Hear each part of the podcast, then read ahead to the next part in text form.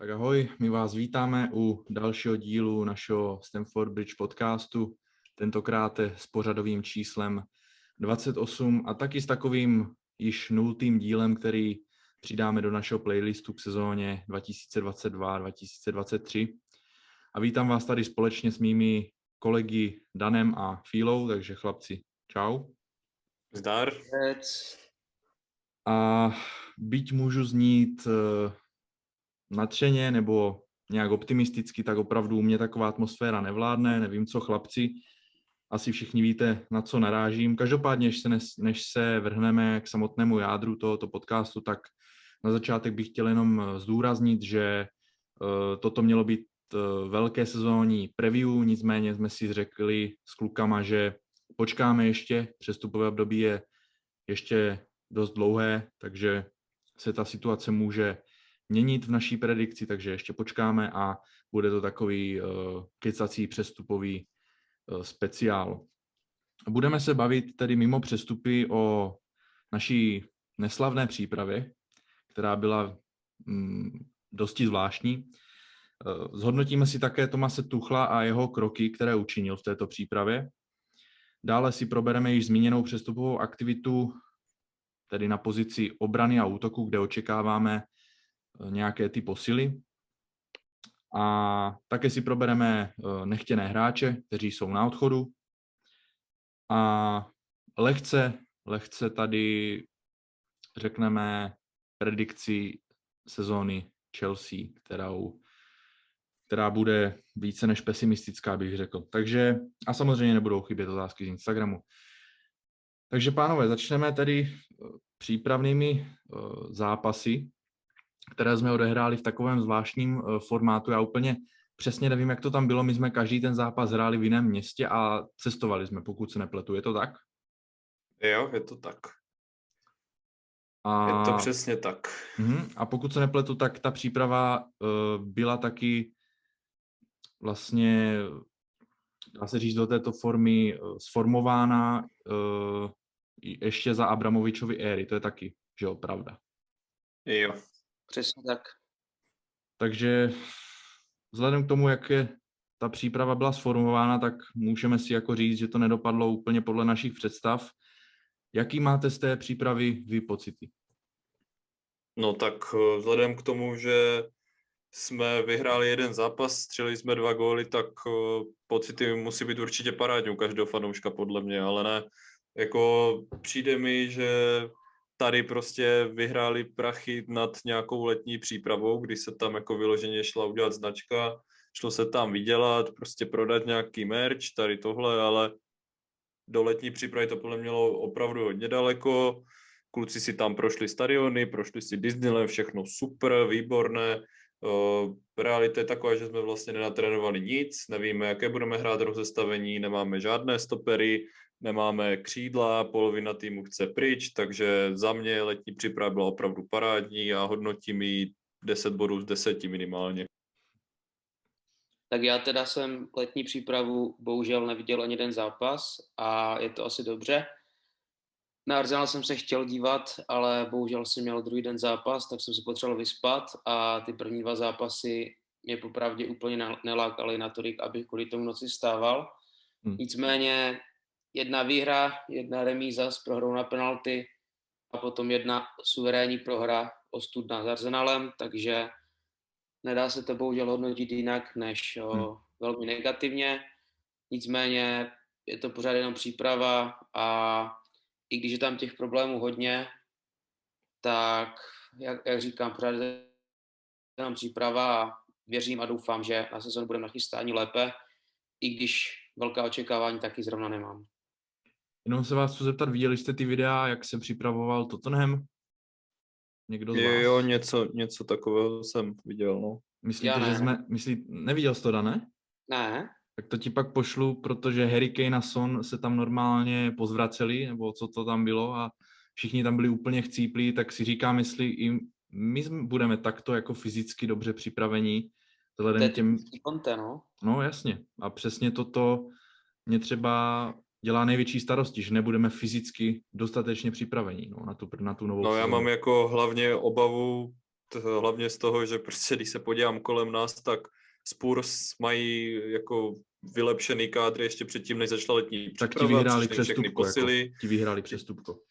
přešli jim posily, Arsenal víceméně taky hotový kádr, vypadá to, že jako budou přecházet 4-2-3-1, budou hrát, doplnili hodně slušně ten kádr dorostlým, tam nějací hráči do toho kádru jsou zase rok zkušenější, United údajně jako taky si hráči hodně pochvalují přípravu pod ten Hagem, takže tam to taky vypadá, že jsou tam jako happy. City, ty měli teda jako jenom tři zápasy, ale ty asi víc ani nepotřebují zápasu, tam je to jasné. Do, došel jim Haaland, došel jim Philips, teď ještě Kukurelu, Lanaři, dále Liverpool, tam jim přišel Nunez, no a my jsme místo toho, já jsem teda bohužel viděl dva zápasy, ten třetí jsem viděl tak jako z půlky, protože to jako bylo něco, viděl jsem ten Arsenal, ten, o tom se jim bude ještě teda hodně dlouho zdát, protože to, co se na tom hřišti dělo, to byl podle mě jeden jako ze suverénně nejhorších výkonů pod Tuchlem. Jo, můžeme se tady bavit o tom, že to je jako posraná příprava, že jde o hovno, ale nechat si tady napráskat 4-0 od Arsenálu a v podstatě jsme se porazili absolutně sami, protože protože prostě tam byly takové chyby, jako tolik hráčů, co, co někteří hráči předváděli celou tu přípravu, už to byl Havertz, který jako já nejsem absolutně přesvědčený o tom, že on dokončí sezonu jako útočník číslo jedna, to jako o tom se potom můžeme bavit. Dále Mhm. se prostě ukázalo, že Trevoh Čalobach místo toho byl tím zkušenějším a ukázal nějaký progres, tak v té přípravě byl jako zralý tak na to, aby ho Tuchel poslal na další hostování někam do Francie, do Ligue 1, takže ten jako taky měl parádní přípravičku Čalobách. Potom jsme tam měli Gelegra, který teda to, co jsem viděl Gelegra na double pivotu, tak to doufám, že už dlouho vidět nebudu, protože ještě to bylo něco příšerného. Ta penalta, to je takové jako, neřeším to úplně penaltu, spíš jako ten výkon na tom double pivotu.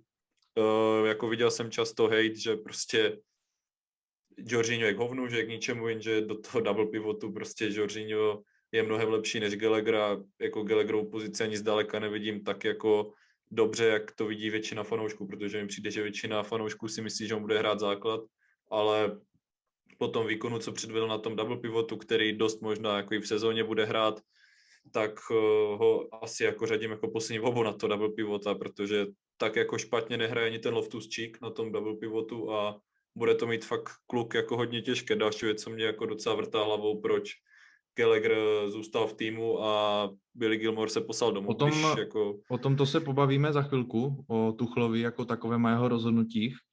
Uh, nicméně k tomu zápasu s Arsenálem opravdu tady na tebe navážu, že Arsenal vypadá strašně nebezpečně a v tom zápase bylo jasně vidět, kdo tu přípravu dobře zvládl a kdo ji dobře nezvládl. To, jak byli nastaveni hráči Arsenalu do blbého předsezonního zápasu, bylo fakt jako něco a byl to úplně jiný Arsenal než, než minulou sezonu. Jo? Oni minulou sezonu měli celkem dobrou ke konci, ale toto byl úplně jiný tým a bojím se jich uh, možná o trošku méně než Spurs, těch se bojím o trošku, o, jako, o trošku víc. Takže jak říkáš, no, je to, je to prostě taková, je to takový rollercoaster, no. Došel Sterling, všichni byli v hypeu, došel Koulibaly, byl tu hype a teď najednou zase jako nám třeba zahraniční podcasty predikují, že skončíme 6-7. Takže... Já, já bych, jakože upřímně, já bych nechtěl úplně moc tady být až moc negativní, já vím, že to teď asi tak zní, že jako jsem hodně negativní, ale ono na druhou stranu je to jeden zápas proti Arsenalu, taková jako výchovná facka asi byla potřeba. Otázka, co to s náma udělá, protože já fakt nevím, co by se muselo stát, aby se to trochu zvedlo. Když se jako podíváme na ten počet hráčů, kteří jsou v tom týmu nespokojení, nechtějí tam být, Hmm. když se podíváme na tu naši aktivitu na tom trhu a tohle všechno, když dáme dohromady, tak mi z toho nevychází dobrý výsek, takže možná Hmm. i proto jsem tak hodně negativní, protože fakt nevidím jako východisko tady z té situace. Ne, jako ono, ono je to jednoduché, jako, nebo v úvozovkách jednoduché. Prostě jestli chceme mít alespoň částečně úspěšnou sezonu, tak se musíme zbavit těch hráčů, kteří za nás hrát nechcou, protože pokud za nás hrát nechcou, tak prostě makat nebudou a jejich výkony nebudou dobré. Mluvím o hráčích jako Ziyech, o Alonso, možná i Aspriketa, Werner a tak dále. A taky si myslím, že musíme prostě nutně přivést jednoho top stopera a jednoho top ofenzivního hráče. Ať už Hmm. hrota nebo křídlo, nebo optimálně takového, který zvládne obojí. A pokud se tohle nestane, tak asi, jak říkáte, ta sezona podle předpokladů nebude moc dobrá. Samozřejmě může stát cokoliv, ale pokud se nestanou tyhle dvě věci, že, že přijde hroťák a stoper, kvalitní, a odejdou hráči, kteří nechcou hrát, tak moc šancí tomu nedávám. Hmm. Uh, pojďme se dostat k tomu vol, té volbě té sestavy, která odjela na tu předsezonní přípravu. Protože tady si myslím, že je něco, o čem se strašně málo mluví a strašně málo lidí si uvědomuje tu, že tu sestavu volí trenér a měli bychom tady za mě vinit Tuchla, že na předsezonní turné odjeli hráči jako Barkley nebo Bačuaj. Conte v Tottenhamu udělal to, že hráčům, myslím, že tam byl Wings a teď nevím ještě, kdo tam byl, tak jim řekl, že prostě hele, nechci vás, nemám vás v plánech, tak proč byste s náma jezdili, tak je prostě nevzal. A vzal tam hráče, které opravdu chtěl. Myslím si, že jich bylo i míň, ale za mě je to daleko lepší řešení tam vzít míň hráčů a vzít tam opravdu ty, se kterými, se kterými počítáš, než nějaký Deadwood, který se tam opravdu dojel jenom podívat na stadion Dodgers, Toda Bowleyho a tím to jakoby hasne. Takže se vás chci zeptat, jak vidíte tady toto rozhodnutí Tomase Tuchla a myslíte si, že by tady měla být na místě trošku ostřejší kritika, než, než doposud na něho byla? Ale já si jakože, já chápu, že potřebuješ mít nějakou šířku toho kádru, že potřebuješ mít nějaký počet, aby ty tréninky byly jako, mohly být co nejvíc intenzivní, potřebuješ tady tohle, počty, všechno, jo, to chápu, ale nerozumím, proč jako v momentě, kdy zjech Werner chtějí prostě odejít z té Chelsea, proč, eh, nebo Bačuaj, dejme tomu jako Bačuaj, beru, to je prostě, on nechce odejít a jako reálně v těch zápasech byl ještě lepší než Werner, jo, takže to zase jako jo, ale nechápu, proč tam tihle hráči jedou a potom Tuchel řekne, že on potřebuje udržet jako vysokou intenzitu skupiny a pošle prostě domů Harveyho Vejla s Billym Gilmourem. To jako, tomu já fakt nerozumím a fakt jako tohle nechápu. Jako přijde mi, že se začíná dělat takové jako zadní vrátka trošku, kdyby ta sezona nevyšla, protože už jako stěžoval si, že i trávník měli na tom tréninkovém centru na hovno, jako stěžoval si teď, že není úplně spokojený s tou rolí, že trošku víc zapojen do těch přestupů, že jako by nejradši nebyl tady v té pozici. Jo, ve, veřejně teď už jako vybuchl po tom Arsenalu, což se mu asi jako úplně nedivím. Prohlásil, že prostě máme pořád ty stejné hráče, proto nemůžeme očekávat, že to bude lepší. Já tomu všemu rozumím, ale jak si říkal, prostě tohle jde podle mě jednoznačně za ním. On je trenér, on si má určit, kdo na to soustředí pojede, s kým počítá, s kým nepočítá a má je prostě nechat doma. Nemůžeme spolehat na to, že vezmeme tam Bačové, vezmeme tam Wernera, oni tam předou nějaký dobrý zápas a zvýší si jim se na to. Tak bohužel nefunguje. No. Já jako chápu, že třeba chtěl dát prostě šanci všem, že chtěl udělat všechny, ať se ukážou, zápasech, na tréninku, ať, ať prostě každý začíná od nuly. Ale prostě takový hráči jako Barkley, Bačuaj a další, podle mě ti už těch šancí měli dost, měli i povedené přípravy, ale vždycky se stalo to stejné na konci, že prostě v sezóně hráli hovno. Jo, Bačuaj měl jednu přípravu povedenou, pamatuju, že dva góly právě taky Arsenalu, docela mu to střílelo, to bylo ještě za dob vlastně, kdy tam byl s Moratou. To samé Barkley, myslím nějak dva, tři roky zpátky, byl nejlepší hráč v přípravě, měl asi pět gólů a čtyři asistence, ale stejně přišla sezóna, začátek OK, ještě trošku chytl, ale pak se se vrátil do starých kolejí. Prostě to jsou hráči, u kterých, i když se jim ta příprava povede, tak stejně se prostě na ně nemůžeme spolehnout. A můj největší strach je, že půjdeme třeba do sezóny s ofenzivní trojicí Havertz, Broja a Bačuaj. Jako tohle jako hrot, to, to bylo no to je podle mě jako jinak dost jako reálné, že se tady je, to stane, je, protože, je, je. protože jako útočníka na trhu jako nevidím a spíš jako typuji, že přijde křídlo, pokud vůbec, jo. No, hmm. já to vidím podobně, no. A proto si říkám, jestli jsme fakt neměli zkusit to Ronalda, nebo jestli ještě mě nemáme zabojovat, třeba jaký na to máte názor vy, protože já si myslím, že v současné situaci by nám mohl dost pomoct, protože moc jiných hroťáků, moc jiných alternativ nevidím a my to hroťáka fakt nutně potřebujeme, co mi střílet góly. Hmm. Můžeme se tady tímto dostat eh, k přestupovým eh, aktivitám na téma útočníci a potom se dostaneme zpátky k těm obráncům, takže co se týče toho Ronalda, já si myslím, že máš naprostou pravdu tady v tomto. Kdyby se z něj zeptal dva týdny zpátky, řeknu ti, že bych Ronalda nechtěl, protože jsem netušil za prvé, že to bude tak hrozný a za druhé jsem myslel, že se někdo jiný najde, že opravdu zkusíme třeba toho Lea nebo někoho jiného, ale takto, když se mě zeptá, že si teď chci Ronalda, tak nechci nic jiného. Jako Ronaldo by nám neskutečně pomohl a za mizerný United, za opravdu jeden z nejhorších týmů Manchester United minulou sezonu, dal frajer 18 gólů v Premier League a řekni mi jednoho hráče, který momentálním našem kádru dokáže dát víc jak, kolik dal Mason, 11 gólů minulou sezonu, kdo dá víc jak 11 gólů v Premier League v našem Možná kádru? Sterling. Nikdo. Možná Ale- Sterling, ale Sterling je zase ten typ hráče, kterému to jako musíš opravdu jakoby nachystat. On, on hodně gólů za City dával takových po nějakých rozjetých akcích a tak no.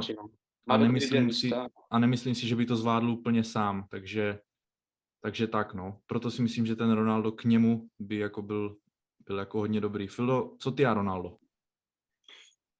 Ze mě bude spíš jako mluvit už taková jako fakt prostě nouzecnost, asi. nebo já, jako že už prostě jsem z toho tak unavený, že už bych byl rád, kdyby tam ty vole došel i, já nevím, O kdyby Suarezovi tam došel i ten, bavili. i, ten, i ten Maxima nebo ten Suarez, ale jako ten Ronaldo, když to takhle vemu, tak prostě mluví mi v hlavě pořád to, že je to koncepčně absolutně špatně, prostě podepsat borce 37-letého v momentě, kdy potřebuješ, aby tvůj útočník prostě presoval, máš to za, založený systém na tom, že chceš jako od křídel od útočníka vyžaduješ, aby jako napadali intenzivně, tak Ronaldo je absolutní pičovina.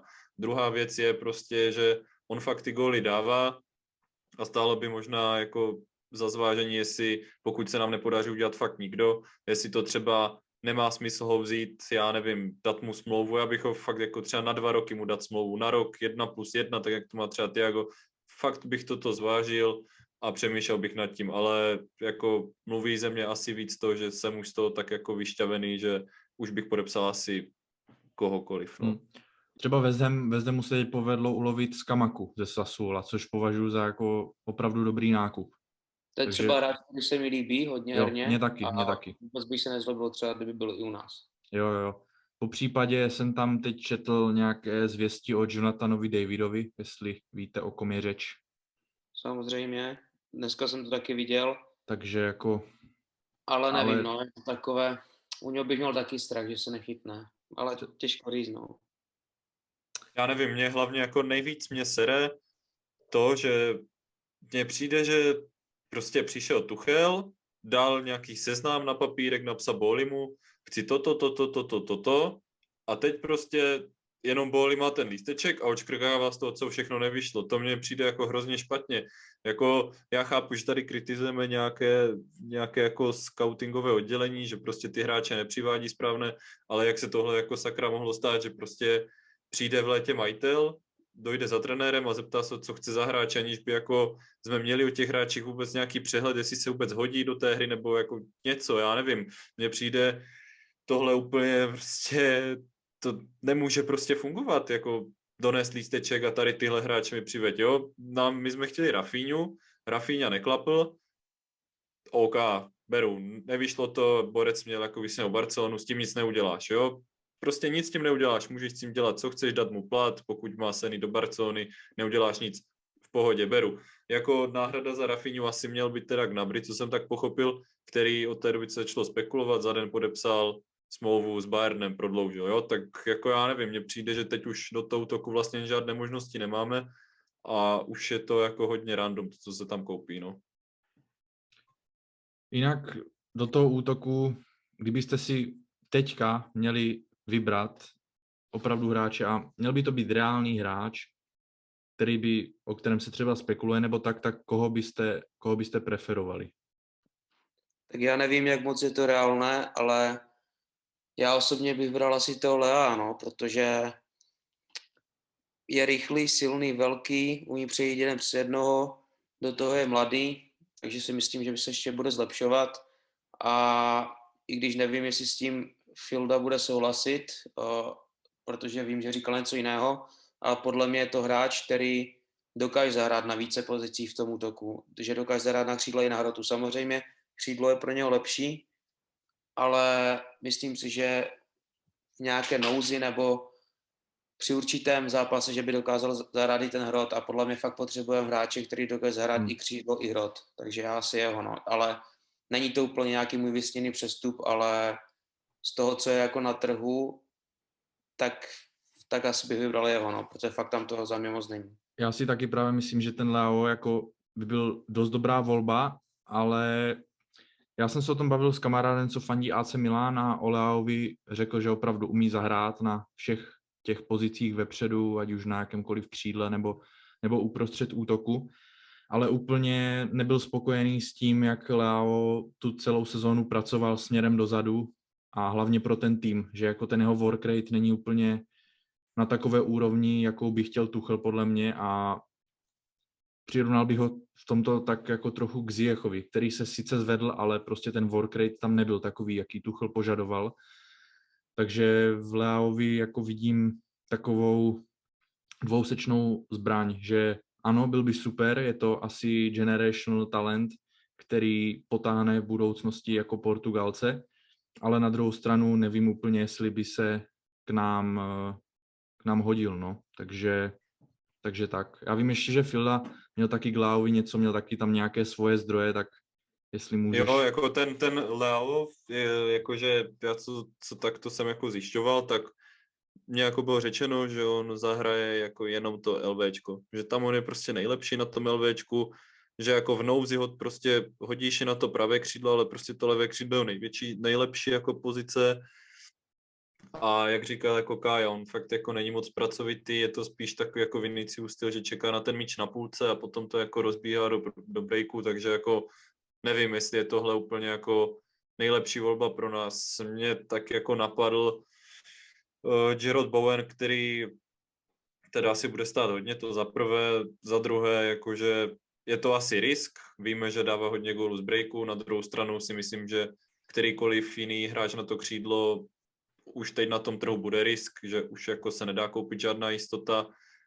Kdo mě jako ještě teoreticky napadl, že takový jako profil útočníka by nám mohl chybět, tak uh, teoreticky Dominik Calvert-Lewin z Evertonu, ale tam úplně nevím, jestli budou chtít pouštět Lewina vzhledem k tomu, že už prodali Richarlisona to, tohleto, takže, Hmm. takže asi tak a jinak já fakt nevím, jako za maximálně chtějí 40, což jako on má 25 roku, pořád se může zlepšit, jo, on je docela pracovitý dribler, ale já nevím, jestli je to, on to, co potřebujeme zrovna za 40 milionů, jo, jako... Za 40 asi ne, ale já si myslím, že by nám nabídl to, co potřebujeme, protože potřebujeme někoho, kdo umí 1v1 a ať už ten Leo nebo právě ten Maximin převážně, tak to opravdu umí hodně, tady Je tohle. pravda, že tohle nám hodně chybí, no. Že prostě hráč, který by uměl procházet jeden na jedno, jeden na dva Mhm. a otevřít třeba obranu do plných, když hrajeme, tak to prostě neumí skoro nikdo. Z, z jech to je- občas umí nějakou zajímavou přihrávkou nebo takhle, ale jakože jeden na jednoho taky úplně extra to neumí. A teďka asi teoreticky by to měl umět Sterling, ale Už to taky není ono úplně. Ale. že, že jako Jakoby- Maximán by se prostě u nás jako uživil. Minimálně jako tak, že by byl squad player a prostě kdyby přišel v 60. minutě z lavičky za stavu 1-1, kdy hrajeme do plných, tak by to mohlo ohromně uživit a v tomhle si myslím, že, že by se nám hodně hodil. Mě ještě jako napadl Emanuel Dennis eh, z Watfordu, kteří spadli, ten by mohl stát jako hovno, taky nějaké ty góly tam dal, ale fakt já jako nevím, to už nejsou hráči osvědčení, to už jsou hráči, prostě jdeš do risku o koukoliv tady z těch men, co jsme jako zmínili, u, u žádného nemáš jistotu, že ti nastřílí 15 gólů, jo, takže to už je za mě všechno risk, bohužel. Ještě mi napadá, ještě mi napadá třeba sice už teďka starší, ale oskoušený Premier League Wilfried Zaha, že by ještě mohlo být zajímavý. Hm, to, to by nebylo nevím. špatný, no. Zajímavý asi, Asi jo, já si myslím, že, že v hlavě by byl taky hodně zajímavý v kabině. To jo, no, právě, no, on je takový svůj. Těžko Je. říct, no, jako fakt tam těch alternativ moc není dopředu a vůbec jako nevím, koho bych chtěl, kdo by se hodil, jako ideálního hráče tam pro nás prostě nevidím žádného. Jako já, kdybych měl si typnout, tak eh, podle mě realita bude taková, že uděláme za 20 mega Traoreho. To jako si myslím, že je reálné docela. Počkej, Adamu, jako myslíš? Jo, myslím si, že jo. Že splňuje ten profil, který Tuchel potřebuje. zahraje RVBčko, zahraje teoretický skřídla, myslím si, že ten přijde. A tak lepší než drátem do oka, no. Jako možná je lepší teď koupit někoho takového, dá se říct, levnějšího a zkusit to přetrpět. Uvidíme, jestli se třeba chytne Havers nebo Broja a počkal bych si speciálně na Enkunka, který tam má nějakou výstupní klauzuli dobrou, pokud, eh, pokud eh, to tak ještě platí. Nějaký 70 milionů, ne? To bylo. Mm, Jo, 60 pak- a začne, začne to platit. Jo, jo, ale já se obávám, že už, je, už podle jeho řečí a všeho, že skončí v PSG. Hm, tak to je, to je špatné. Já si zrovna myslím, že on by se k nám hodil jako velmi, ale No, jako válcuje to tam, ale on to tam válcoval i Timo Werner v tom Lipsku, že? Jo, to je jako pravda, že v tom Německu to válcuje eh, kde, kde jaký jako Werner, to je pravda, no. Ono zase na druhou stranu ten Kunku je trochu víc technický hráč, ale já nevím, já fakt už se toho bojím těch hráčů tady z té Bundesligy, to už je... Ti hráči z Německa extrémně líbí, prostě tam je strašně moc hráčů, co, co tam bylo, nebo co tam je stále a kteří, kteří by se mi líbili, líbili do Chelsea, ale fakt, ať už dokoliv přijde z toho Německa, tak prostě má problémy, což jako překvapuje mě to trošku, protože podle mě ta Bundesliga je jako Anglii, Anglii podobnější než třeba Serie A nebo La Liga, ale stejně když ti hráči přijdou, tak prostě absolutně se nechytají z začátku. A často nakonec vůbec. no, tak uvidíme, co Haaland v City, no. Tak jo, uh, o útočnících asi pokud ještě k tomu nic nemáte, protože mě fakt už opravdu uh, nic, nic nenapadá. No je jediné, to- jediné co, tak eh, ať přijde kdokoliv, tak to nemůže být horší, než to, co tam teď je. Protože Hm. to, co předvedl celou přípravu Pulišič, Werner, Zjech, tak horší to fakt nebude. Takže ať přijde jakýkoliv Maximán, jakýkoliv Traore a nevím kdo všechno, tak horší to být nemůže. Ta laťka je nastavená tak nízko, že... To rozhodně. Jo. S tím jakoby souhlasím. Uh, pojďme se tedy přesunout uh, do té obrany, kde před pár dny jsme byli takhle blízko k tomu, abychom slavili dalšího stopera příchozího, Žula Kundého, ale bohužel je to Barcelona zase, kdo nás v mých očích potvoukl, protože když by měl začít tou Barcelonou, tak za mě to je jako naprosto nechutný klub, který se mi znechutil ještě víc tady tím to, co dělají. A ještě víc mě na tu negativní vlnu doprovází to, jak jejich fanbase dokáže být toxická, že nám ho takto vyfoukli a že si teď z nás úplně dělají srandu. Já úplně nevím, co k tomu mám říct, jenom uh, bych se chtěl zeptat uh, Fildy, protože předpokládám, že to bude vědět, jak to Barcelona má s těmi, s těmi financemi, které teď získala. Co přesně tam bylo? No tak eh, hned, hned na začátek ti můžu říct, že těch fanoušci jsou jako z 90% kreténi, jako měl jsem nějakou tu čest a jako to jsou lidi, kteří o fotbale neví nic, kteří prostě vůbec neví, co to znamená, že si tam aktivovali nějaké kopáky, že jako vůbec neví, co to pro ten klub znamená do budoucna. Oni teď vidí, jako, že se dělají velké přestupy, že je to všechno super a že to je paráda. A, takže tak oni to nějak vidí. No a co to pro ně znamená do budoucna, tak to je vlastně to, že si prodali 25% televizních práv, které budou jako 25 roků odevzdávat těch 25% z toho, co vydělají tam eh, té americké společnosti, která to koupila. A, a vlastně tak, no, jako prodávají nějaké jako značky klubu, prodávají jako co se dá, jen aby si toto leto nakoupili a doufají, že to nějak jako přečkají, no. Nevíš, ale mě zaráží strašně ta věc, že jak můžeš být jako, jako člověk tak drzí, že ty dlužíš jakoby hráčům peníze a spláchneš si tady 50 milionů za Koundého a nevím kolik milionů za Levu, za Rafíňu a v klidu se pak podíváš na ty hráče a řekneš jim, hele, furt to nemám pro tebe jako ty prachy, ale koupili jsme si Levandovskýho. Jako za mě je tady toto naprosto, prostě někdo nic nedělá. Ne, jako ta Barcelona, to je za mě fakt jako nejvíc nenávi- nenáviděný klub už tak dlouhodobě, hlavně od roku 2009, kdy všichni víme, co se v semifinále stalo. No ty vole, to z mě Nechci do toho špárat, jestli to bylo jako nějak ovlivněno Barcelonou nebo ne, to je jedno, ale prostě tak jako tak se to stalo v tom zápase. A ten rok se mi hnusí ještě daleko víc, protože nejdřív ten Rafinha, teďka ten Kunde a ono jako jedna věc je někoho vyfouknout, ale druhá věc je, že vlastně ani na to ty peníze nemají, musí dělat to, co dělají, nabízí nižší částky než my, spíš se ty hráče snaží nějak přemlouvat, jakože ať jdou hrát i za, niž, za horší podmínek do toho klubu a tak dále, což mi třeba mrzí, že na ně platí, ale na druhou stranu chápu, jako, že ta Barcelona z nějakého historického hlediska má větší jméno, takže jako ty hráči částečně ji chápu, ale ten klub, jako jak se chová, že jak si říkal, že Franky Mudangovi dluží prostě strašně moc peněz a ještě ho pomalu nutí k odchodu a místo toho si tady kupují prostě hráče za 50 milionů a podobně a je jim to úplně jedno. Vůbec, vůbec nic neřeší, do toho tí fanoušci, takže hmm. jako tenhle klub fakt nemám rád a upřímně si přeju, aby, aby zase zažili něco podobného, jak ten minulý rok, aby zbankrotovali, ale tentokrát by to mělo nějaké horší důsledky, protože oni jsou prostě nepoučitelní.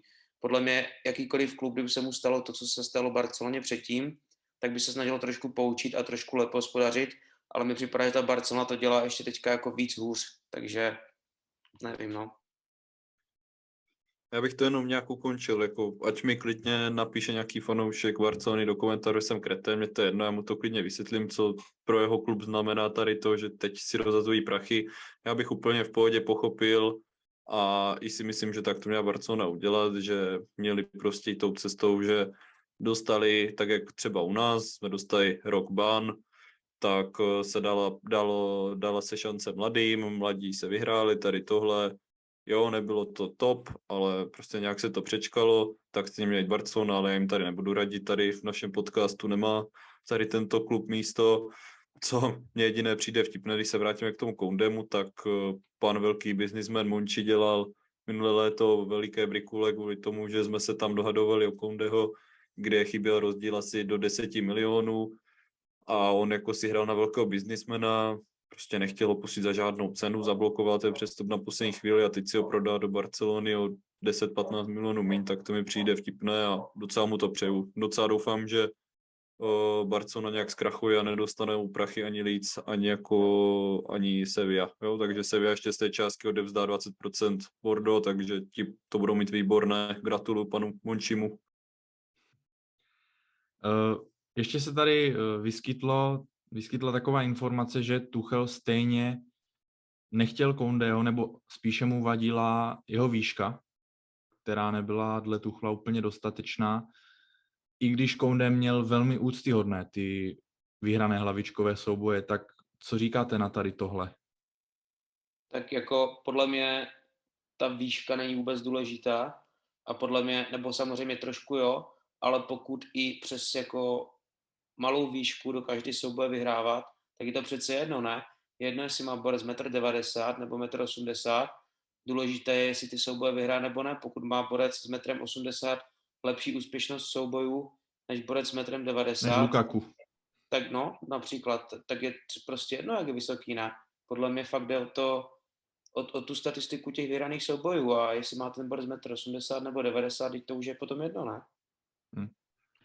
Stejně tak asi přemýšlel ten hák, ti teď podepsali Martineze ten ještě menší než Konde, takže já tady jako taky úplně Nevím. Jako já hlavně fakt by mě zajímalo, co Tuchelovi tak moc jako na tom Koundem vadí, protože já fakt nevěřím těm kecům, že ho nebrá jenom skrz to, že malý. To je, to je přesně jako hráč, který do jeho systému zapadá, je to prostě, to nějak o něm říkají, že on je spíš takový jako pravý back, který hodně často vyváží ten míč, což Tuchel jako požaduje po těch krajních obráncích, aby vyváželi míč, dokáže zahrát, zahrál by asi RVBčko, zahraje RBčko, zahraje ve trojce vzadu, zahraje ve čtyřce vzadu, fakt jako nevím, co na něm Tuchel jako vidí tak hrozného, protože mi to přijde jako docela dokonalý fit do toho, co teď aktuálně hrajeme. No.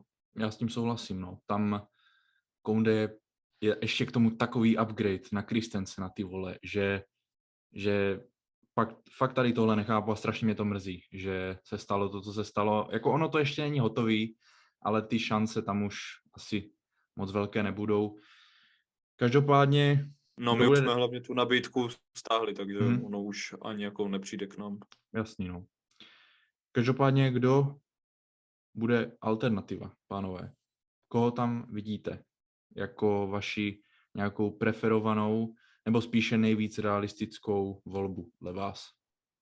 Tak za mě pořád nejvíc reálný je asi ten Kimpembe, i když jako vypadá, že chci zůstat v PSG a porvat se místo, ale PSG je údajně ochotno za nějakých 55-60 mega prodat, ale zase tu máme tady to, no, že prostě ten hráč k nám vloženě jako nechce, nebo ne, že by nechtěl, ale chce radši zůstat v PSG a zase brát hráče, který prostě nemá úplně tu chuť k nám, to je takové nic moc, no, ale jinak nevím, proč se moc nezajímám třeba o Pau Torrese, borec z Villarealu, levák dokáže jo, dobře zahrát, jo, s balónem je dobrý, sice na to, jak je vysoký, tak není až tak moc dobrý soubojově, ale myslím si, že prostě v současné situaci už tam těch lepších stoperů moc není a navíc tuším má vykupku nějakých 45 až 40 milionů, což je prostě super cena a Villarreal je ochotný ho prodat, takže jako za mě asi jeden z dvojice Kimpembe Torres, no jinak fakt hmm. nevím, kdo by ještě mohl přijít. Jo, ten Torres je opravdu fakt solidní a hlavně je to Španěl, Španěl, že jo, takže ti s balónem umí fakt dobře a taky by se hodil, jenom ta otázka je asi ta jeho fyzická síla, ale zase by to byla, že jo, přímá náhrada za Kristensena, který taky byl fyzicky úplně v háji někdy, takže, takže tak Fildo, co ty? No tak uh, za mě jako teď, kdybych měl říct jednoho stopera, kterého bych nejvíc chtěl, a je to možná i trochu reálné, tak eh, by to byl Fofana z Leicesteru, u kterého jako je nějaká šance, že Leicester bude muset prodávat hráče, takže by to možná mohlo klapnout. Nevím, jak, jak je to jako reálné, protože Sonču tomu končí smlouva 2023, tak jestli spíš jako nebudou chtít jeho prodat, netuším. Potom asi jako na mém listu je tak nějak Škriňár, kdyby to nevyšlo, nebyl moje první ani druhá volba. Bohužel jsme se dostali do takové situace, že teď už jako on je vysoko na tom listu.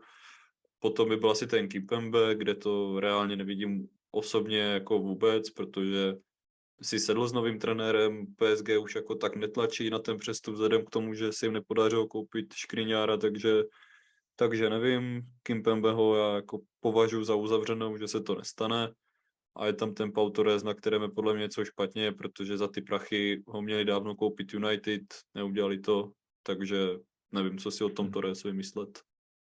Ještě tam se myhlo nějaké jméno z Lipska, ale upřímně to hráče vůbec neznám, tak jestli mi pomůžete. Nordy Mukiele, no.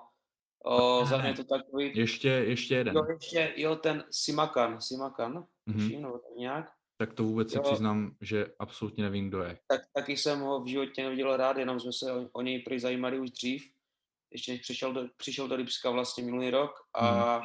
jenom jsem se tak díval, jakože na jeho pozice preferované a je to jakože hráč, který by mohlo nejspíš hrát jak RCBčko, tak RBčko, tak RVBčko, takže mm. takový univerzál.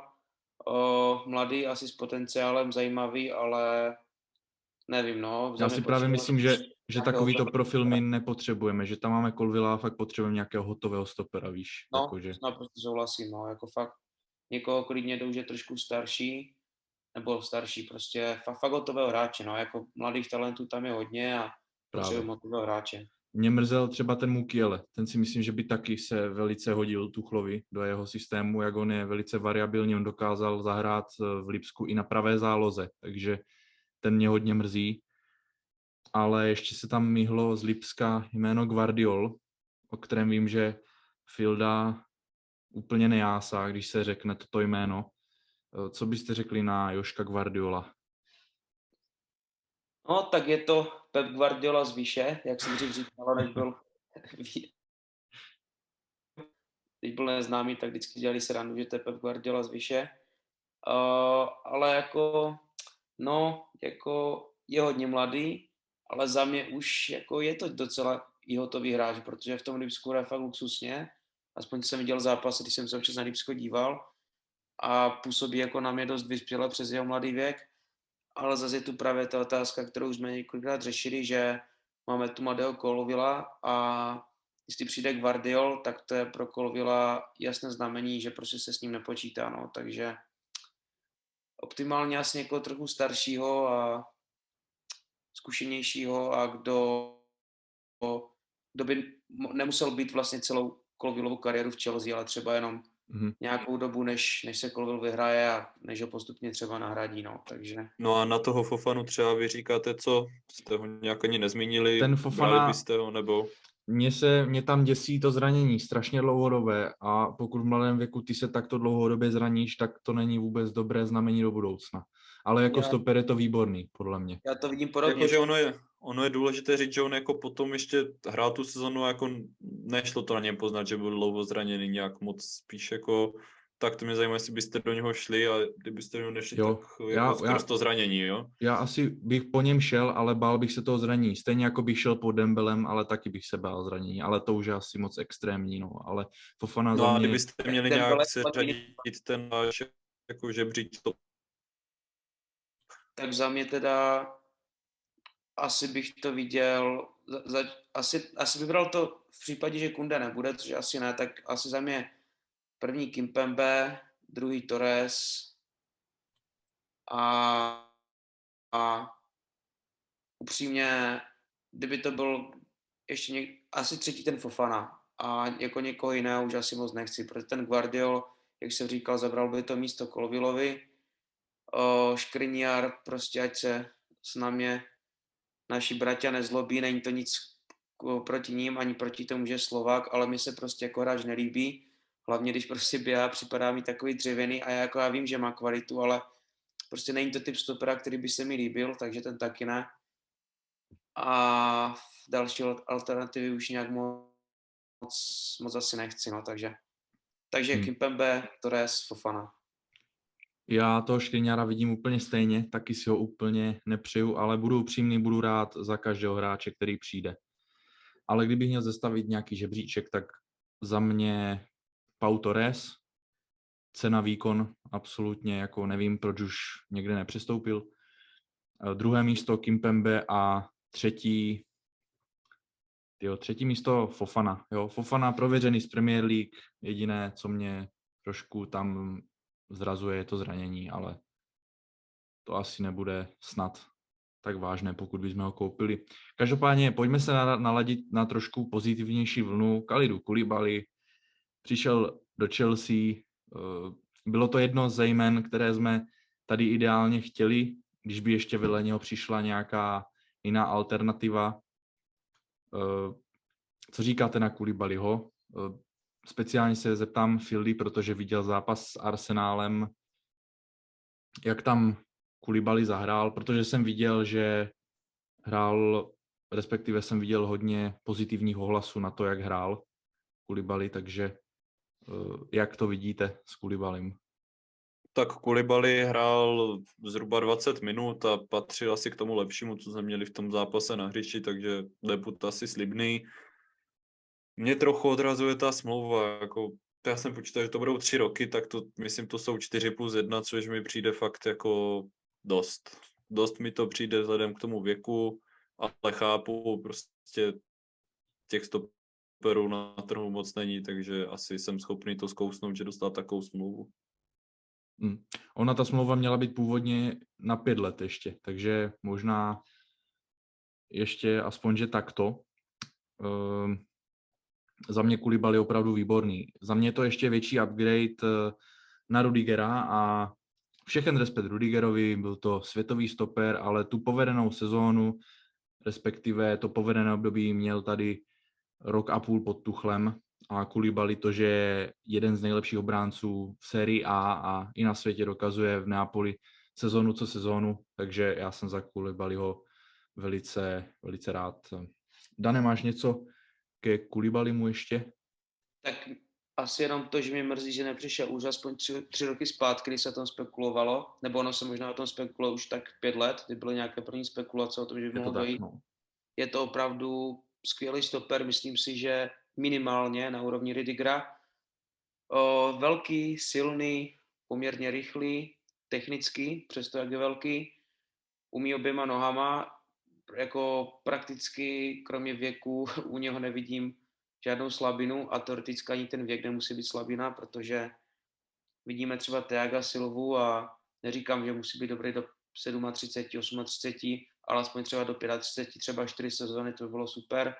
Takže jako za Koulibalyho jsem strašně rád a to si myslím, že bude velká posila a že to bude výborný stoper.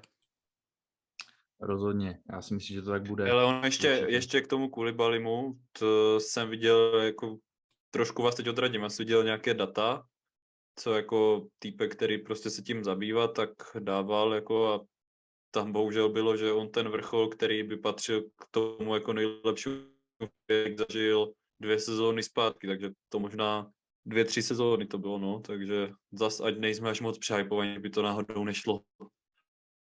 Já jsem na to narážel jenom z takového dlouhodobého hlediska, že Koulibaly je opravdu průměrně jako na tom o dost líp než Rudiger, který ten boom zažil až teď, jo, takže ty zkušenosti jsou na Koulibalyho straně a doufám, že to jako bude opravdu úspěšné angažmá u nás, ale data jsou data, no, ty někdy prostě nelžou. Jinak eh, ještě bych se chtěl vyjádřit k situaci wingbacku. Eh, Objevily se tady spekulace o Denzlovi Dumfriesovi, jak to moc vidíte reálně, protože pokud bychom podepsali Dumfriese, znamenalo by to možná to, že OK, nejsme schopni podepsat stopera, takže posuneme Jamese na pravého stopera ve tříčlené obraně a Dumfries bude eh, pravý wingback, nebo jak vnímáte tady tyto spekulace? Já vím, že Fabricio Romano říkal, že, nebo někdo, že tam neprobíhají nějaké přímé, eh, přímé konzultace, ale nějaký, nějaké možné, eh, nějaké možné budoucí, eh, dejme tomu, Tak jako ten Dumfries, nevím, no. Jako není to špatný hráč, ale 40 mega je podle mě hodně. A abych řekl pravdu, tak o, do Eura jsem ho vůbec neznal. Euro se mu povedlo, to neříkám nic. V Interu není to úplně špatné, ale není to ani úplně za mě žádná sláva. A jako za 40 milionů si myslím, že jsou lepší hráči, potřebnější hráči. A taky k tomu Jamesovi, nejsem úplně fanoušek Jamesa na RCBčku a to ne kvůli tomu, že by tam James hrál špatně. On hraje všude výborně, to je prostě top hráč, který má všechno a který zahraje snad všude, klidně i na hrotu. Ale podle mě prostě na tom wingbacku může těma svýma kvalitama tomu týmu dát víc, protože víme, jak umí být golový, jak umí skvěle centrovat, jak umí skvěle střílet a prostě z té pozice to RCBčka podle mě se nedostane tolik do, do těch pozic, jak uh, když hraje na pravém wingbacku, takže ne, že by James hrál na RCBčku špatně, ale na RVBčku si mi líbí daleko víc a na tom konkrétním postu je podle mě nejlepším hráčem na světě, tak, takže Souhlas. nejlepším hráčem na světě na tom postu, tak. Takže si myslím, že jako posouvat Jamesa na RCBčku byla velká škoda. Hmm, ono jako ten Dumfries je hlavně důležité si jako říct, že on nezahraje RCBčko, nezahraje ani RBčko, protože on je, jako on není špatný hráč, do ofenzivy on je výborný, dozadu už to takové terno není, ale jako 40 milionů je prostě úlet, no. To jako 20, 25, 30 bych uvažoval nad tím ještě, ale jako za 40 milionů, aby jsme dali našeho nejlepšího jako ofenzivního hráče, Jamese na stopera kvůli Dumfriesovi za 40 milionů, to jako z toho moc nejsem, no. Jako já, já osobně bych třeba byl schopen tohle zkousnout kvůli Hakimimu. To bych třeba ještě jako pochopil, ale kvůli Dumfriesovi určitě ne. Hmm. Jo, rozumím, no. Uh, ta wingback pozice je taková ošemetná, tam se o tom nic moc nemluví, až teď ten Dumfries. Já třeba závidím Hamu strašně Kostiče, kterého mají už nejspíš domluveného. To si myslím, že by byl velký upgrade uh, na Emersona a jo, toho jim fakt, fakt závidím. No jenže Kostič nechce údajně dělat jako No druhé jasně. housle hrát, no, Jasný, že no. chce prostě být v základu, takže z toho důvodu jako Jo, jo. šel do Hamu, no. jo, ten Ham se formuje jako celkem slibně, neříkám nic, no. Jako Ham, Skamaka a Kostič, to jsou hodně zajímavé posily. To rozhodně, no. Uh, pojďme tedy se teď podívat na nechtěné hráče, respektive hráče, kteří chtějí odejít a taky na hráče, kteří jsou tak jakoby na pomezí. Máme tady tedy duo Aspilicueta Alonso, kteří sní o Barceloně a konkrétně u Aspilicuety by se tam mělo jednat do toho, že blokujeme ten přestup. Tak co na to říkáte, že bychom tady měli Aspilicuetu ještě jeden rok? Za mě naprosto v pořádku. Já jsem Aspio viděl tady ještě rok, dva po minulé sezóně a nemám s tím žádný problém. U Alonza už je to trochu horší, u toho bych opravdu chtěla, aby už tady ta éra skončila, protože byť mě Filda baví, jak eh, vždycky po prohraném zápase ho tady hejtíme a trošku to zvedne tu náladu, ale odsaď, pocať, jo, jako. Takže jak vidíte tady tuto situaci těchto dvou španělských reprezentantů? Mm, Tak jako vzhledem k tomu, že máme v obraně Koulibaly, Silva nikdo, protože jako Čelobach nemůže hrát v základu, Sar taky ne, to jsou jako hráči do poháru, bohužel. Tak jako mi to bohužel jako to blokování Aspio přestupu dává smysl. Do toho ještě teda úplně nerozumím, proč se pustil Sterling na hostování, když jako my nemáme stopery a můžeme si dovolit jako mladé Počkej, posílat. Sterling šel na hostování, umíš si říct. Ano, St- Sterling se poslal na hostování, no, jako to, bohužel. To jsem ani nevěděl. Že Queen's Park Rangers, nebo kam to šel? Jo, jo, jo. Ty vole, ale tak to je strašná škoda. Já jsem ho jako viděl, že už v těch pohárech, nebo jako záskok za se on hrál celkem dobře ten Sterling, že jo? Ale hlavně Takže- nechápu, když jsme poslali hostovat, tak proč nás aspoň Premier League? Jakož zase do druhé ligy. No, On, má, on už má 22 nebo kolik, že? On už není úplně nejmladší. To nevím, ale jako tak minule, minule byl hostovat v Blackburnu, který nevím, jako kolikátou hraje tu. A jakože asi tam neudělal takový progres, já jsem ho nějak na tom hostování nesledoval, ale myslím si, že kdyby byly nabídky z Premier League, tak ho hned posílají, no ale jako nedává mi to smysl to hostování a z toho důvodu bych jako to aspoň asi blokoval. On mi nepřijde jako člověk, který by na schvál trucoval, dělal bordel, že prostě nehraje že chce jít za každou cenu do Barcelony, takže to bych asi blokoval, dává mi to smysl, no, dokud se prostě nesežene náhrada, protože nemůžeme jít do sezóny s Čalobahem nebo se Sarem, to jako Já, já jsem, pokud při, i pokud přijde fakt jeden top stoper, tak bych si i přesto toho Aspio pořád nechal. Takže optimálně za mě ať přijde nějaký top stoper levák a, a, a Kuribali ať hraje prostě napravo RCBčko a Aspi ať mu dělá backup. Jo, jako to je ideální scénář za mě, tady tohle, co jsi řekl. Takže jako nedovedu si představit, že ztratíme Aspiho, k tomu jsme ztratili Ridigera, Christensena, že bychom přivedli jenom dva stopery za ně. Takže jako doufám, o Alonzovi se asi ani nebudeme, nebudeme bavit. Uh, Timo Werner se, o něho se zajímá Newcastle od dneška údajně a také tam probíhají nějaké, nějaké domluvy s Juventusem o nějakém hostování. Chcete se někdo vyjádřit Wernerovi, nebo to můžeme přejít?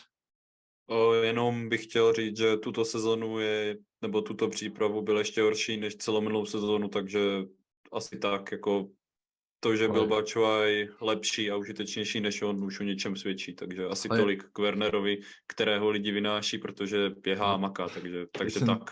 Teď jsem to chtěl říct, že furt se tam najdou nějací jako jedinci v naší fanbase, kteří ho jako chválí, že já maká, ale ty vole, hraješ za Chelsea, co tam jako máš dělat? Máš tam chodit? To je jasné, že budeš běhat a makat, ne? Jako, toto už mě taky celkem nervuje.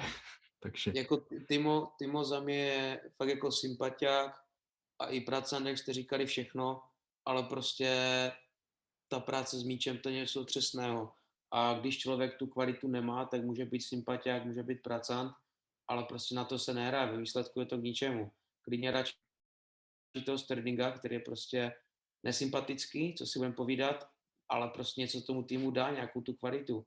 A Timo prostě nemá nic, jako až mě to překvapuje, že v tom Lipsku takhle válel, protože já když ho vidím s balónem, to je hrůza.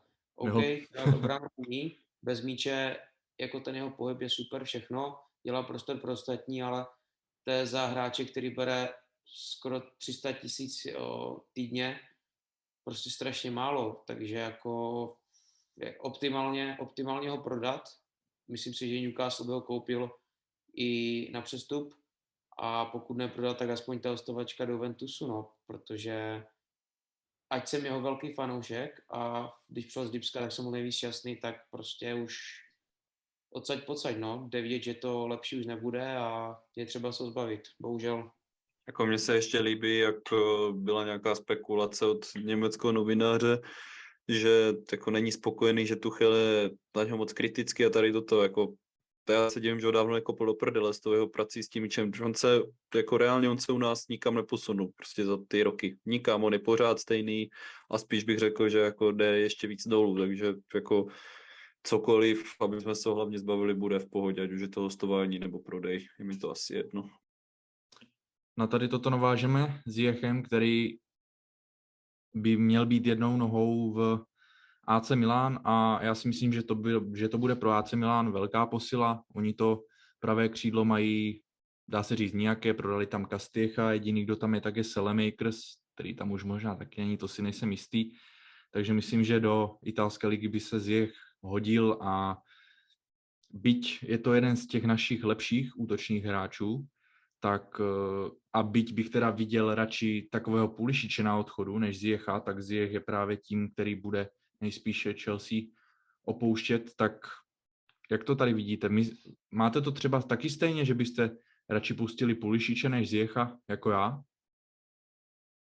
Já asi jo, no, jako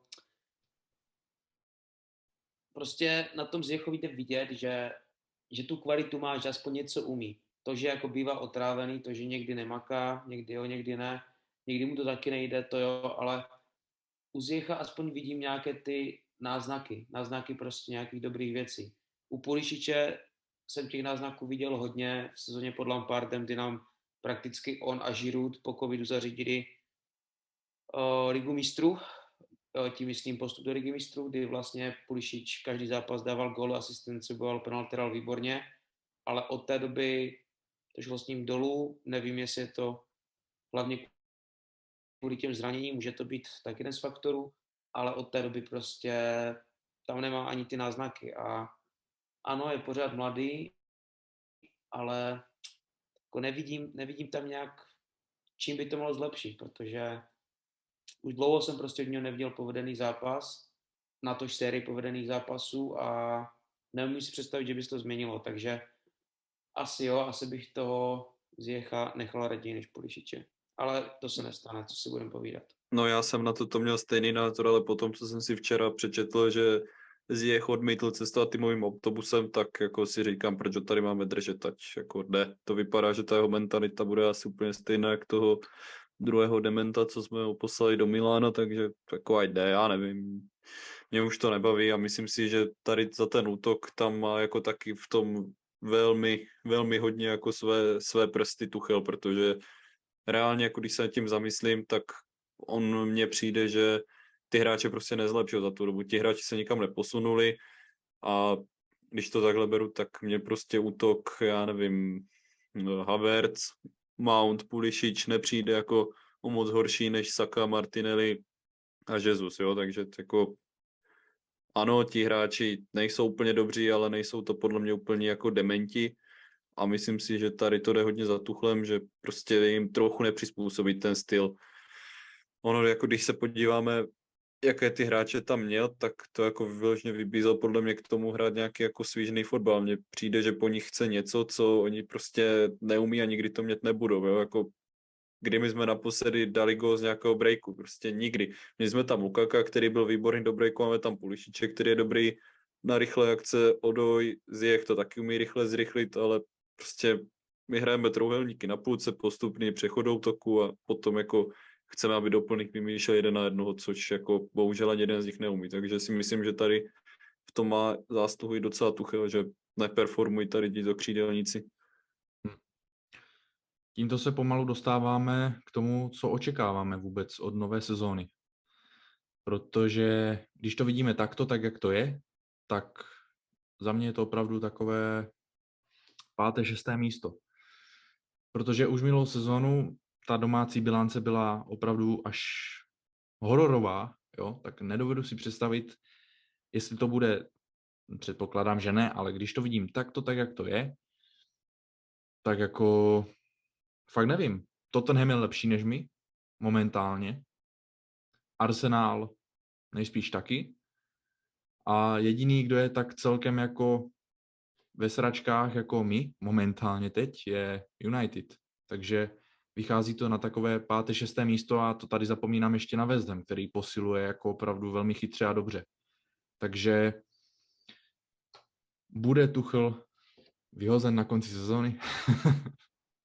Já pevně věřím, že ne, ale kdyby byl majitel pořád Abramovič, tak bych jako byl trošku skeptičtější, ale teďka za nové situace si myslím, že určitě tuhle sezonu dotrénuje, určitě bude trénovat i příští sezonu, nehledě na to, jak tato sezona dopadne, ale jak říkám, být Abramovič, tak bych tak optimisticky ohledně Tuchela nebyl, no, že bude trénovat i další sezonu, respektive, že dokončí tu současnou, takže myslím, že zůstane, ale ale bude to jako, bude to zajímavé sledovat, no. A jak to, jak to vidíš s umístěním, kdyby si měl typnout, kde skončíme? Tak osobně budu optimistický, budu věřit, že prostě ještě přijde top stopper minimálně a optimálně nějaký ten hráč dopředu, ale i kdyby ne, že přijde aspoň ten top stopper, čemu jako věřím. A věřím, že takové to třetí, čtvrté místo, že se pobijem s Tottenhamem, bych věřil, no jako City, Liverpool, nemáme šanci, ať se stane, co se stane, přes tomu dobí, to už prostě, to už je teďka jasné a ten Arsenal vypadá se dobře, ale prostě tak nějak si pořád říkám, že to Arsenal, ten Arsenal, který vždycky má nějaké záblesky a vždycky to posere a je to pokaždé to stejné, takže prostě na tohle trošku spolehám. United byli minulý rok totálně v hajzlu a nevěřím, že během jednoho léta by se schopili natolik, aby skončili třeba třetí. Takže s to mám strach, protože dobře posílili. Ty vole, to, to je, to, to je strašný. A ten Conte, to je prostě, to je záruka kvality. Takže upřímně si myslím, že věřím, že top 4 uhrajem a myslím si, že bude velký boj mezi náma a Tottenhamem o třetí místo. Ale věřím, že nejhůř čtvrtí skončíme. Optimálně třetí. Fildo? Mm, tak to si hodně optimistický za mě. Že jo? já to vidím, já to vidím jako, že City první, druhý Liverpool, třetí budou Spurs, kteří si myslím, že jako nebudou daleko od titulu, podle mě. Jako souhlas, Conte naprostý dostal, souhlas. Conte, Conte dostal to, co potřebuje, s Paratičem tam odvedli parádní leto. Myslím si, že jako o ten čtvrtý, čtvrtý flex si to rozdáme my Arsenal United. No, jako já fakt, ta naše startovací jedenáctka není špatná, dokud se nikdo nezraní. No, jako máme na papíře, to nevypadá tak špatně, že on je průser, že pokud se zbavíme všech těch jako našich idiotů, tak nevím, kdo tam bude chodit za prvé z lavičky. za, za druhé, jako na Reese Jamese ani na Chilwella v podstatě jako backup neexistuje. To, co tam je za hráče, tak jsou jako hráči, kteří na ten klub nikdy neměli. No, takže jako já bych to zase tak optimisticky neviděl. Uvidíme, co přestupy. Asi se dá být optimistický, pokud by přišel fakt minimálně minimálně potřebuje ty stopery dva, takže jako jeden top stoper, jeden nějaký jako klidně průměrák a někoho do toho útoku, no, ale tam jako jak jsme se bavili, není úplně koho, takže nevím. že si myslím, že to bude jako top čtyřka, buď my, United nebo Arsenal, ale netroufl bych si říct, že tam opravdu budeme na konci sezóny. Tak dobře a teď bych se vás ještě zeptal, od koho očekáváte nejvíc? Bude to, je to Sterling nebo je to opět Mount? Myslí, na koho myslíte, že si můžeme momentálně nejvíc spolehnout? Po případě, kdo si myslíte, že bude náš nejlepší střelec a tak dál. Prostě kdo bude ten tahoun tuto sezónu? Jestli to bude Mount opět, Myslím si, že by to určitě měl být Sterling. Mm-hmm. Dane, co ty? Za mě Sterling a Mount. A co se týče nejlepšího střelce, tak věřím, že to bude Sterling. A v celkovém důsledku si myslím, že možná Mount bude ještě trošku prospěšnější, ale že víc gólů bude mít Sterling. A samozřejmě klasicky hodně spoléhám na naše wingbacky Chilwell James, že jestli se můžeme fakt na něco spolehnout, mm. tak jsou to tihle dva borci a doufám, že nás budou zase držet jak góly, tak asistencema, protože mm. to je podle mě naše vstupenka do top 4, když tihle dva budou hrát tak, jak se od nich čeká. Souhlas, no. já tam mám třeba, myslím si, že klíčový opravdu bude James. Od něho očekávám fakt, fakt hodně, protože ho mám strašně rád a za mě je to fakt nejlepší pravý back na světě, takže na něho se strašně těším a myslím si, že bude opravdu klíčový. Jinak eh, ještě jsme se tak nějak nepobavili o formaci, kterou budeme využívat a ono je to docela dost žhavé téma. Tak eh, jak to vidíte s tou formací? Bude Tuchl se držet opět té tříčlené stoperské trojice nebo uvidíme už nějaké 4-3-3, eh, protože my se o tomto bavíme každ- před každou sezónou. Už minule jsme se o tom, minulou sezónu jsme se o tom bavili, že uvidíme 4-2-4 eh, proti malým týmům a tak dál. Takže jaké máte od tohoto očekávání, jestli vůbec nějaké můžou být teda? Tak eh, vzhledem k tomu, co podle mě viděli on v poháru, tak neočekávám, že budeme hrát back čtyřku, minimálně dokud jako nepřijde DMK a stoper do čtyřky, protože hrát Silvu s Kulibalim ve čtyřce to jako chce docela odvahu a nad něma Žoržině jako DMK, takže jsem se na to těšil, že to bude, ale bohužel v tom jako přátelku šlo jasně vidět, že to nepůjde. Nemáme na to hráče zatím bohužel, takže si myslím, že se bude držet minimálně v těch velkých zápasech eh, toho, co hrával. Takže 3, 4, 2, 1 a tak, no. Hmm. Dané? No, přál jsem si před sezónou, ať hrajeme na čtyři obránce, protože mám prostě rozestavení, ať už jakékoliv, uh, na ty čtyři obránce raději, než když, se, než když se hraje na tři stopery a dva wingbacky. Nicméně asi si myslím, že, že budeme hrát stále stejně, jak hrajeme, no. takže tři stopeři, wingbacki, protože opravdu nemáme takovéto DM typu Rice, které, které by hrálo před těma dvěma stoperama a které by to drželo.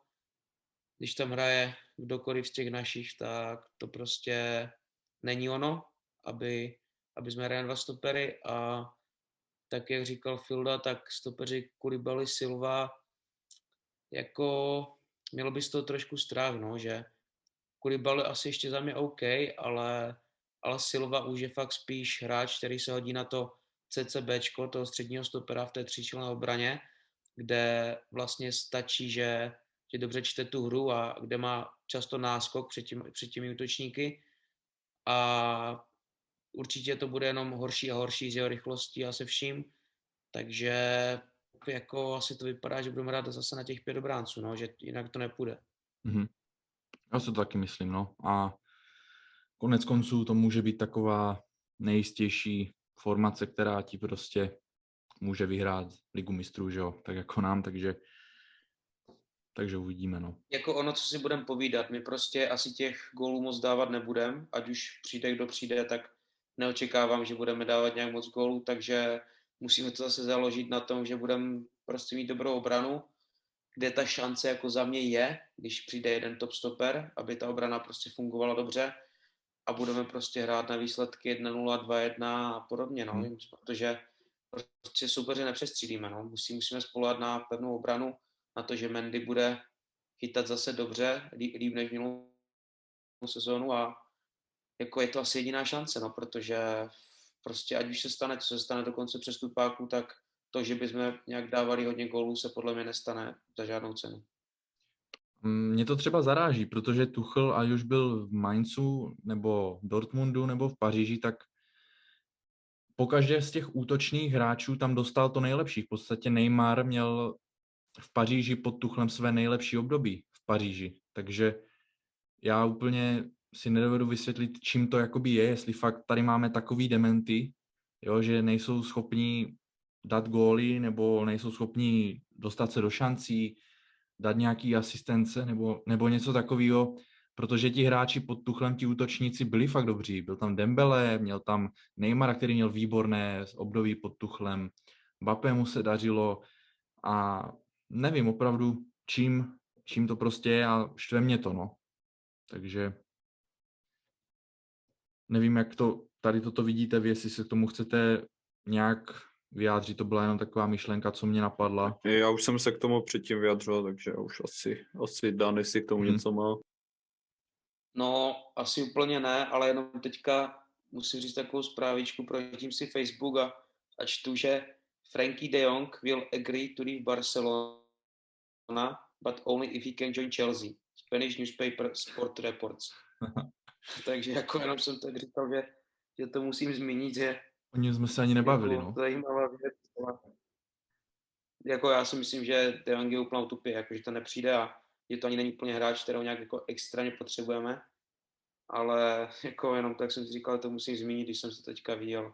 Ale tak když by došel, asi bych naštvaný jako nebyl, no. Ale je tady otázka, jestli ho vůbec potřebujeme, no. Taky bych se jako nezlobil, ale vzhledem k tomu, kde nám hoří jako u prdele, tak to jsou úplně jako jiné posty, no, takže Právě, jako on je, on je výborný, on je takový Žoržíňovský typ, který umí celkem bránit a ubojuje to, jo, ale dokáže zahrát i někdy stopera, ale nedovedu si úplně představit potom tu naši zálohu. Bylo by tam už strašně moc hráčů.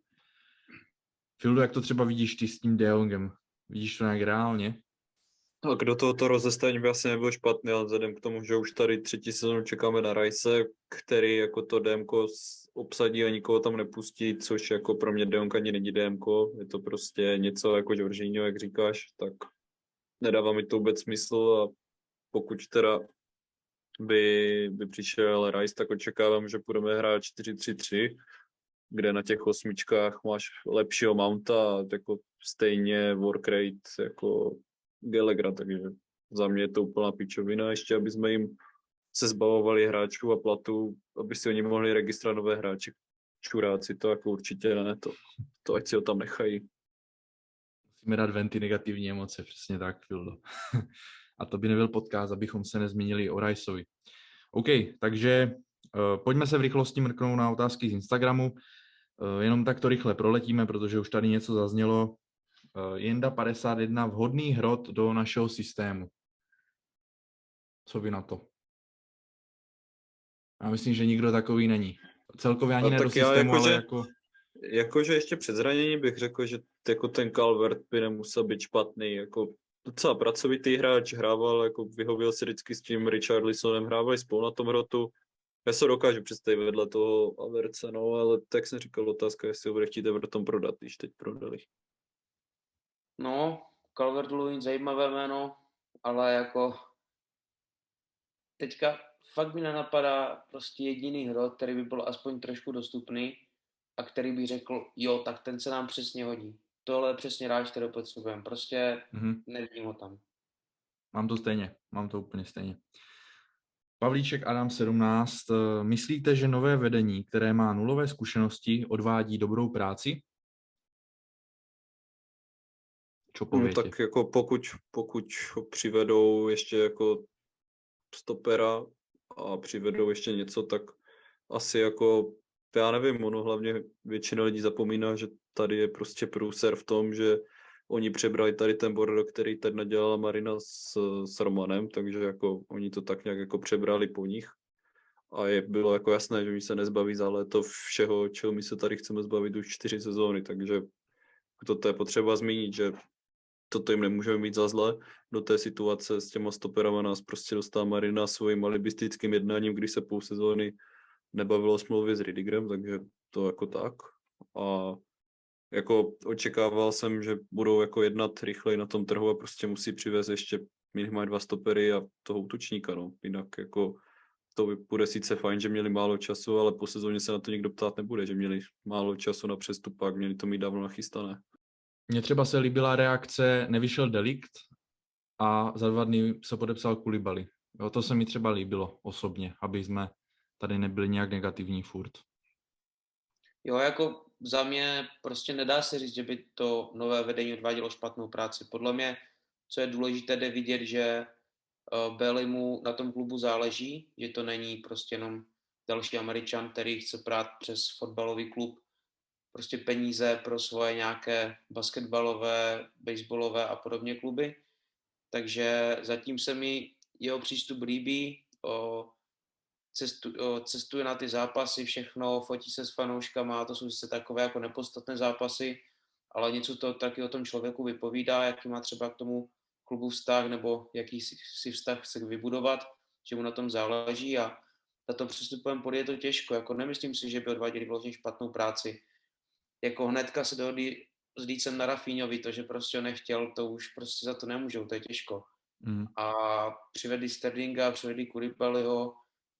Jako jejich práci bych hodnotil spíš kladně určitě zatím. Navíc, kdyby se měli dlouhodobé plány, když chcou do Chelsea jako o, napumpovat peníze, ale jakože samozřejmě dobrým způsobem, trošku jiným než Barcelona a vrátit Chelsea zpět na vrchol. Do toho ten stadion, do toho, že, se, že chcou jít přes, přes ty data ohledně nových posil a tak podobně, takže jako já jsem, nemůžu říct, že úplně nadšený, ale zatím jsem s nima spokojený.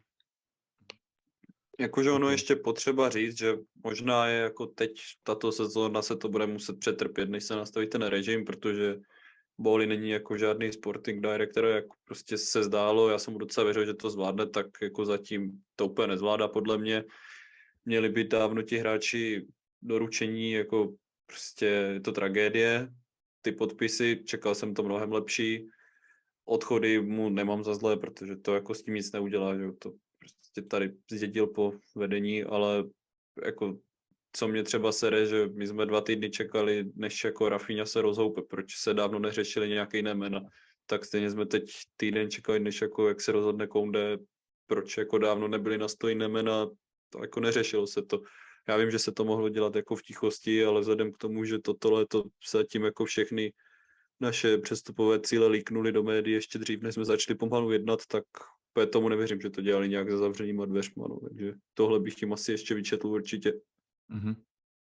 OK. Uh, další otázky, které tady jsou, Nick Brando, Zdeněk Kuchař, už tak nějak v podcastu zazněli a pouze bychom se opakovali. Myslím si, že jsme se dopracovali ke zdárnému konci tohoto dílu. Chlapci, máte ještě něco na srdci, co bychom měli probrat?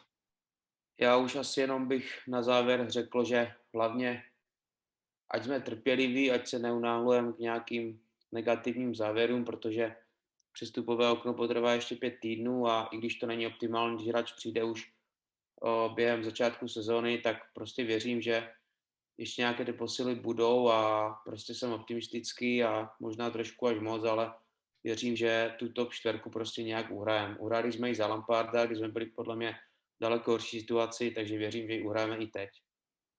Mm-hmm. Dobře, tak pokud ani Filda, uh, pokud ještě teda Filda nemá nic, co by dodal, tak já bych tento díl ukončil. Zároveň bych vás pozval na nejnovější díl uh, po tady tomto, který už bude konečně to velké preview Premier League, kde probereme celkově všechny týmy. Každopádně tímto bychom se s vámi rozloučili. Nezapomeňte nás sledovat na Instagramu a nezapomeňte se také trošku rozepsat v komentářích eh, na YouTube, kde těch komentářů teď moc nebylo. Chceme tam rozvést teď trošku diskuzi, takže pokud tam máte cokoliv na srdci, tak to tam napište, my vám na to rádi odpovíme. A zatím se mějte, děkujeme za poslech a nezapomeňte držet modré vlajky vysoko, protože Londýn byl, je a vždycky bude modrý. Naslyšenou.